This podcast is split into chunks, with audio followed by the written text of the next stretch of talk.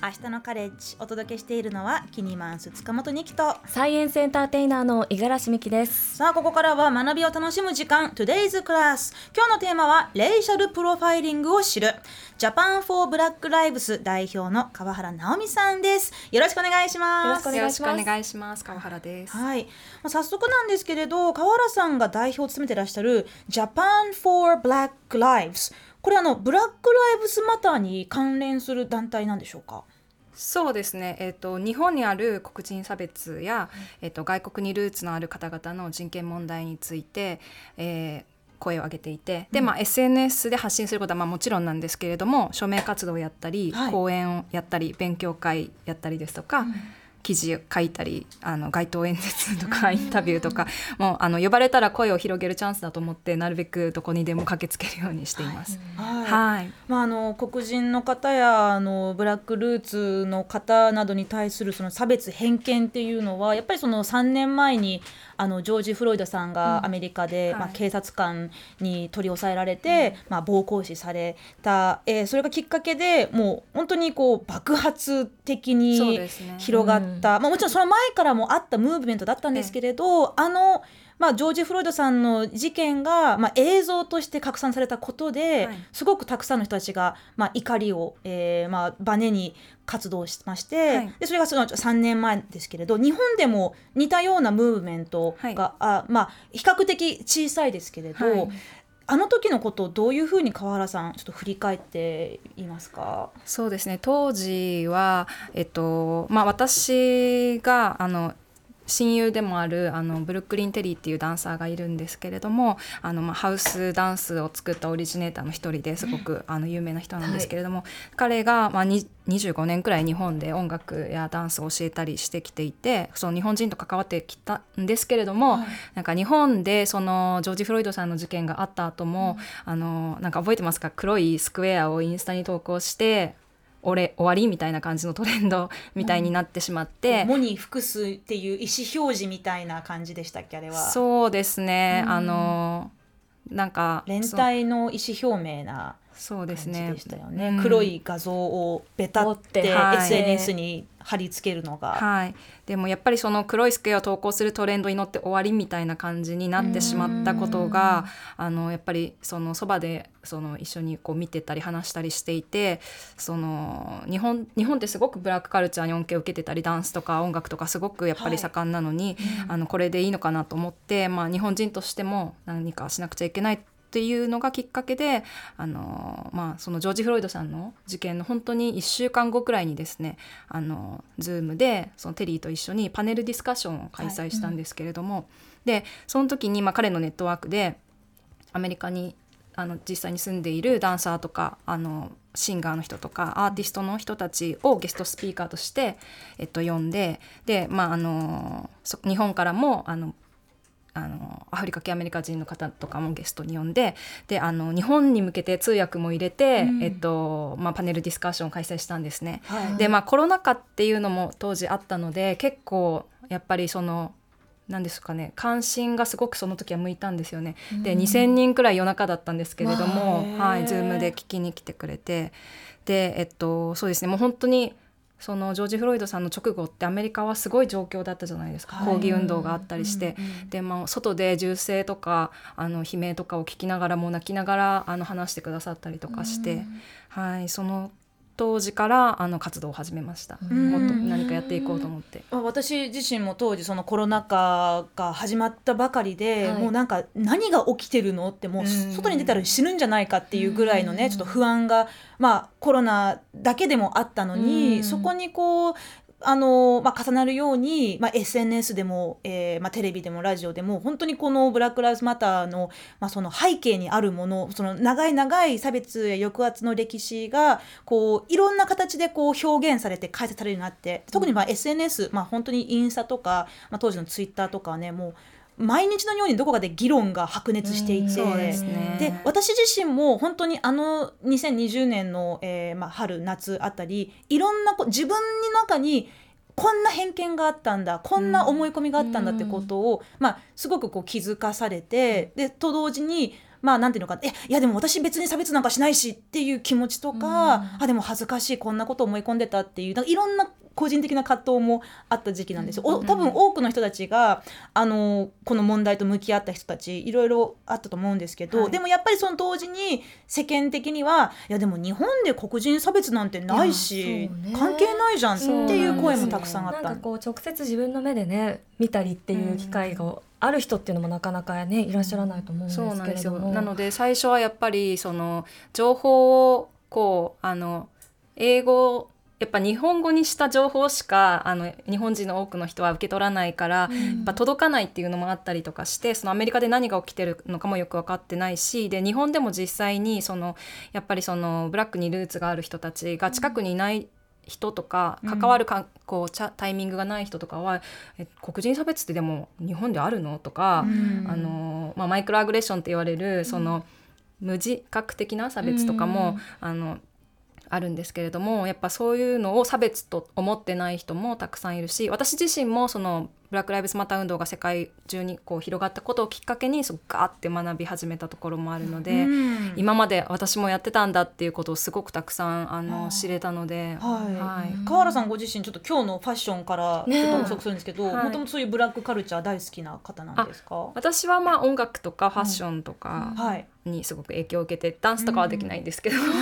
でもすごく好きででなんか、あの昔自分でその、えっと、アパレルのお店とかをやっていたこともあったりして、はい。でその本当にだからカルチャーを借りて、うん。こう言ってみればお金を稼いでいるようなはい。ものじゃないですか、なのであの何か自分もやることがあるはずだってずっとずっと思ってて、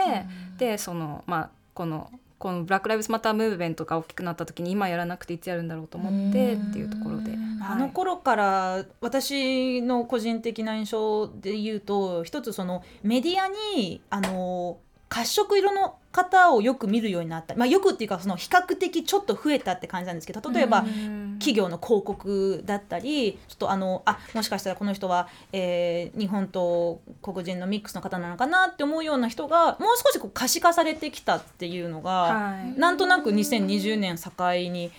本当にちょっとだけ増えたっていう。そうなんですね。そんなところでもしかしたら、まあ、個人だけじゃなくて企業やいろいろなその、まあ、大きいところでねあのあなんかその、まあ、偏差別っていうのはちょっと怖い言葉だけど偏見があったな思い込みがあったなっていうところが見直されたと思うんですが、うん。今日あのメインでお聞きしたいことがですねレイシャルプロファイリングというまあちょっと聞き慣れない方もいると思うのでこれ川原さんあの日本語で言うとどういう意味でしょう？日本語で言うと私たちは人種差別的な職務質問っていうふうによく言っているんですけれども、うん。はい、これはその警察によるそうですね。警察ですとか、まあ、公権力はい。を持っている人たちによる、あの人種差別的なプロファイリングってことですね。まあ、そのあのジョージ・フロイドさんが、えーまあ、殺されたきっかけもそのジョージ・フロイドさん特に何かこう犯罪を犯してたから警察に、うん。まあ、取り押さえられたわけではなく本当にもう路上で立っていたとか、うん。でそれで職務質問をされた。で本人はそれにこう、まあ、拒否をしたっていう、そこからエスカレートしてしまったというふうに記憶してますけれど。はい。日本でもこのように、えー人種例えばまあ肌の色だったり、えー髪の毛のスタイルだったりもしくは何か服装など外見なところで、まあ、その人種的な外見要素と言えばいいのかな。あの職務質問を何度も何度もしょっちゅう受ける人がいるっていうお話を聞いたことがあるんですけど、はい。これを今川原さんたちは、えーどのようにこう調査をされているんでしょうか？そうですね、えっと、私あのが一緒にあのストップレイシャルプロファイリングっていう活動をしているんですけれどもあの東京弁護士会っていうところであの実態調査をやったんですけれども、はい。まああの私たちがいろんなその団体が呼びかけてその弁護士会の実態調査に、えっと、参加してもらうようにっていうふうにしてでまああのなのでその母数はレイシャルプロファイリングを受けた人はい。のアンケートだったんですけれども、でもそれでもあの短期間で2,000件以上の,、あの経験談とかレイシャルプロファイリングアンケートが集まってあの日本だけで、うん。でさまざまな結果が見えてきたっていうところですね。なんか具体的にどういう事例があるんでしょうか？あ。そうですね。もう事例は本当になんかあの様々なんですけれども、例えばもう本当に私のもう友達で言うとあの家の家の前の自分の郵便受けを、えっとから自分の郵便受けをこうチェックして郵便物をチェックしている時に警察が来て、はい。であのこれは何をやってるのっていう。で自分の郵便,、物を、はい、郵便物を取ってて。でそれであの家ほんあんたあなたの家なの本当にっていうところから始まってそこからあのうん。身分証を見せてっていう話になっていって、うん。であの、まあ、身分証を見せる理由はないので、うん。あの自分の郵便物ですしこれ自分のい家の鍵だから今からこれ開けますよって言ったらでも鍵を持ってるからといってあなたの家のはって限りません。よねみたいな感じでもう難癖じゃないかっていうレベルで。いはい。シュールな世界に飛び込んでしまったみたいな。であのそこからもう本当押し問答というか全然なんかあの家家にもこう入れずにあのこう結局その長引いてしまうから任意とはいえ結局店その荷物検査に応じたりですとか ID を見せるっていうのが多くのケースではその行き着くところだったりするんですけれども。その方の場合はその、まあ、人種的にルーツ的にどういった方なんですか、彼彼は、えっと、ブラックと日本のミックスで、うん。あのまあ、見た目もあの見た目はそうですねヘアスタイルがそのブラックヘアと呼ばれるあのロックスヘアだったりとかしてるので、うん。やっぱりこれもそのやっぱ外見で判断されてるんじゃないかっていうふうに思って。というか普通になんか自分で自分が郵便物見てて、はい。まず警察に話しかけられてそういうふうに言われることって普通に考えたら想像つかないじゃないですか。できないですよね、はい。だってなんていうかその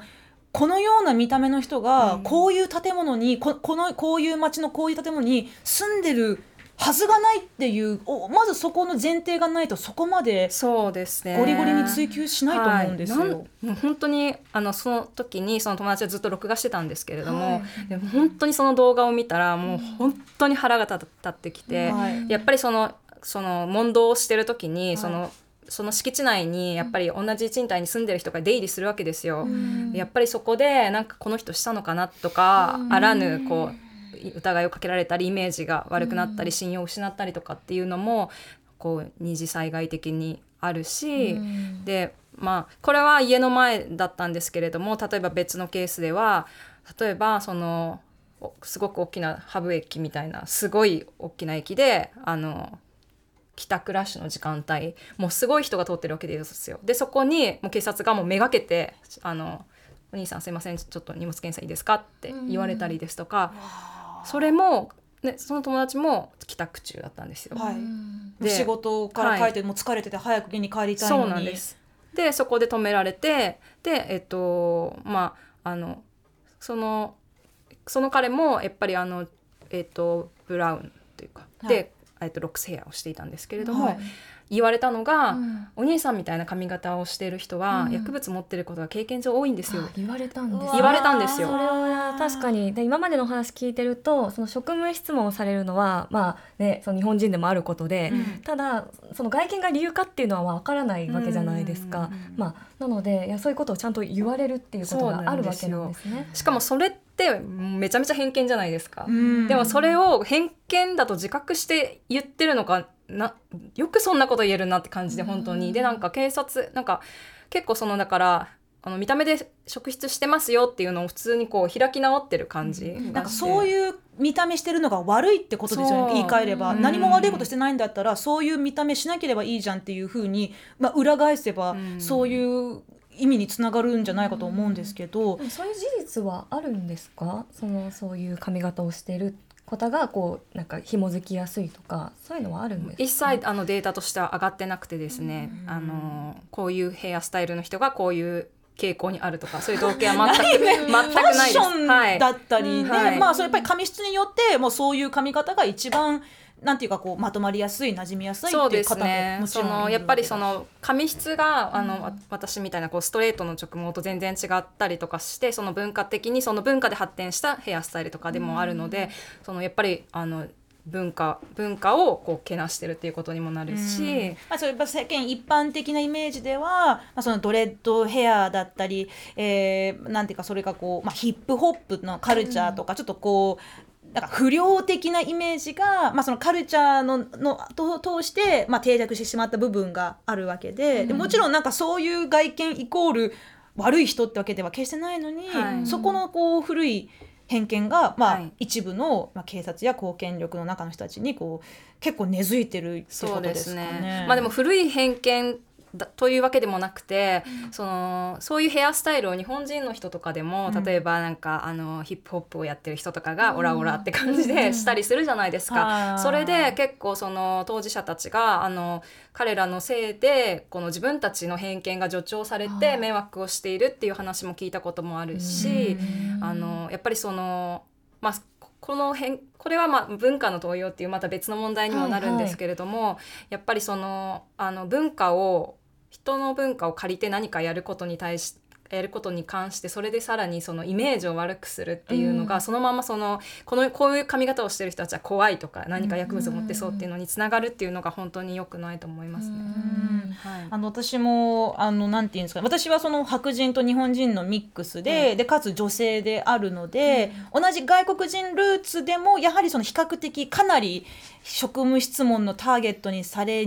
ない方の、まあ、属性だと思うんですよね。まあ、そんな私でも一回あの昔ママ自分のママチャリを何を思ったか蛍光ピンク色にスプレー缶で塗りたくったことが もう自分 DIY で。はい。で結構あの目立つママチャリでそのママチャリ乗ってたらおまわりさんに2回ほど止められました。いやめっちゃ似たような子だった。と思ってヒョウ柄のテープを貼り付けたママチャリに乗ってたら止められましたね。どどういうなんつうのあのもちろんその職務質問っていうのは一応その、まあ、任意でね答えるとかって言われてますけれど、うん。一度もマークされたらなかなか逃げられないっていはい。う印象があるんですしかもものすすごく腹立ちませんでした。腹立ったけど、とりあえず私は何もしてません。善良な市民ですよってことをまず知ってもらいたいから、うん。もう言われた通りにうん。身分証明書見てて、うん。私の自転車ですって証明したらそれはもうすんなり、うん。すんなりそれで終わったんですけど、うんうんうんやっぱりこう逆らえないってまあなんていうか、まあ、不安から来るものがありますよね、はいだからどんなにこれが、まあ、その自分の郵便受け開けてんだよってブチ切れたくなっても、そこからまた逆手に取られてさらに不利になるかもしれないっていう思いから、はいなかなか声を上げられない当事者の方がいっぱいいるんでしょうかね。そうですね。やっぱりその例えばそのさっきの郵便受けの話とかもなんか自分だったら本当にいい加減にしてなんでこんそんなことで疑うのってすごい言いたくなるじゃないですか。でもそれを例えばその黒人男性が警察にこうさ歯向かってしまうと、またなんかあの印象が悪いまあ、ハムなまああの公務妨妨害しているっていうふうになれるかな。でエスカレートしやすかったりもあるんだと思います。それで、あの結構こう悔しい思いをしながら耐えて「まあ、はいはい」って話を聞くみたいなことも多かったりとかしてあとはもうそのそういう経験がある人たちは本当に職質されないようにされないように、もうあの警察の前を通る時はやっぱりすごく緊張したりするし、あの職質されないような格好をちょっと気にかけて、あの街を歩いたりとかもやっぱりするとかあるみたいです。まあ、外国から日本に来られた方もしくは日本で生まれ育ってもうアイデンティティも、ね、日本人だっていうような方でもこういった扱いを受けるっていうのを、うん。まさにこれが、まあ、人種差別、はい。まあうん、黒人差別っていうものになるんですけれど、そうですなかなかこのレイシャルプロファイリングっていう、まあ、正直ちょっとこう長いカタカナの名前が定着してないのかなっていうあの気持ちもあるんですけれど、はいまあ、人種差別的な職務質問を、まあ、改善してほしいということを、まあ、もっと訴えていこうと、えーストップ・レイシャル・プロファイリングの方々はされているわけですが、うんはあのー今現在 change.org で、はいえー署名運動されているんですよね。はい、でそうです。はい、あのこちらのどうでしょう集まり具合はそしてどどこに向けてはいこの、J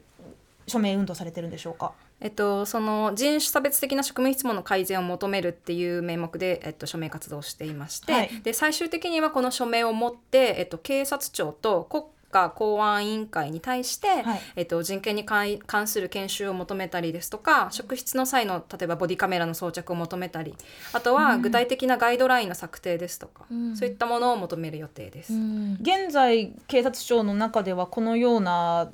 取り組みというものは全くないですね。でなんかその去年一昨年とかちょっとだんだん声が大きくなってきてそのレイシャルプロファイリングに関して、で一回その警察庁からこ、えっと、都道府県の警察庁？うん。警視庁？警視庁から警察庁？あ、県警か。はいはい。に対して通達をしたっていう話はあったんですよ。うん。でもきっと本当にだなんかこういうことがあるから気をつけてねくらいじゃないないだろうかと思って、うん。なんか実際に何もあの状況が変わってなくて相変わらず、あの同じ人が何回も職務質問に会うっていう現実があって声もいっぱい来るし、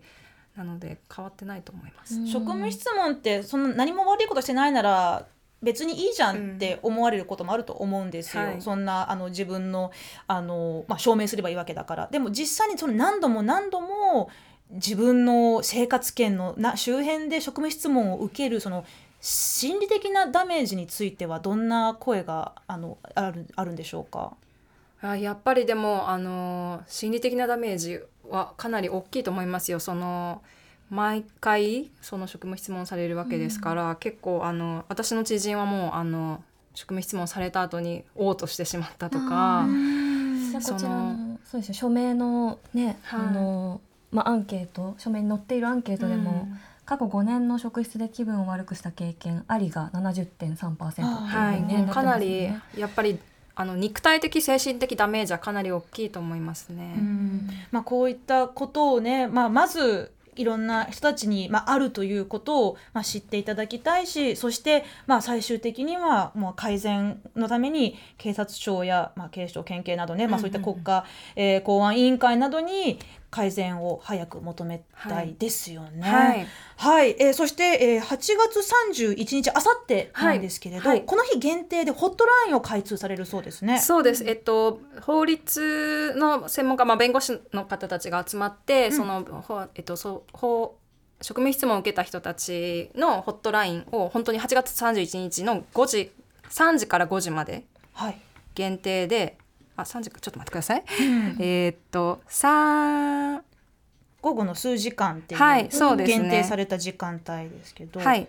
えーっとこれ3時から7時ですね。3時から7時まで。はい、で、はい。えっとなんと日本語だけじゃなくて、英語スペイン語ポルトガル語ネパール語で対応しているので、はい。本当にちょっとあの周りで心当たりのある人とかが周りにお知り合いとかにいたら、あの伝えてほしいですしぜひこういう機会ないと思うのであの無料ですので、うん利用してもらいたいと思います。これは例えばあの最近じゃないけどちょっと少し前になんなんだけど、はい。こういうあのレイシャルプロファイリングあの差別的な職務質問を受けましたっていう話をするだけでもいいですか？だけでもいいですし、なんかどういうふうにすべきだったかした方がいいのかとか、まあ、任意だからどういうふうにしたらそのあの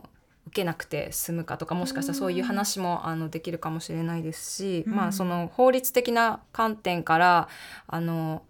結構その日本語が流暢じゃない人に対してとかに態度をすごく警察が変えてきたりとかっていうのも問題になっていて、うん結構強引らしいんですよ。はいなのでその辺とかもあの一回気になる方はせあの、うん相談してもらえるといいのかなっていうふうに思います。このホットラインの番号を今はい、いいですか？はい、えっと二二つあるんですけれども、一つ目がゼロ五ゼロ五四七四ゼロ五三九です。でもう一つがゼロ五ゼロ五四七四ゼロ五六六です。はい、8月31日の午後3時から7時までの、はい。えー時間帯でさまざまな言語で、はい。対応しています、えーご自身もしくは、えーお近くの方でこのような人種差別的な職務質問を受けたことがある、えー困っている方いましたらぜひ、えーご相談してみてください。よ。ろしくお願いします。明日のカレッジ Today's クラスこの時間はジャパンフォーブラックライブス代表の川原直美さんをお迎えしました。どうもありがとうございました。ありがとうございます。よろしく。あありがとうございました。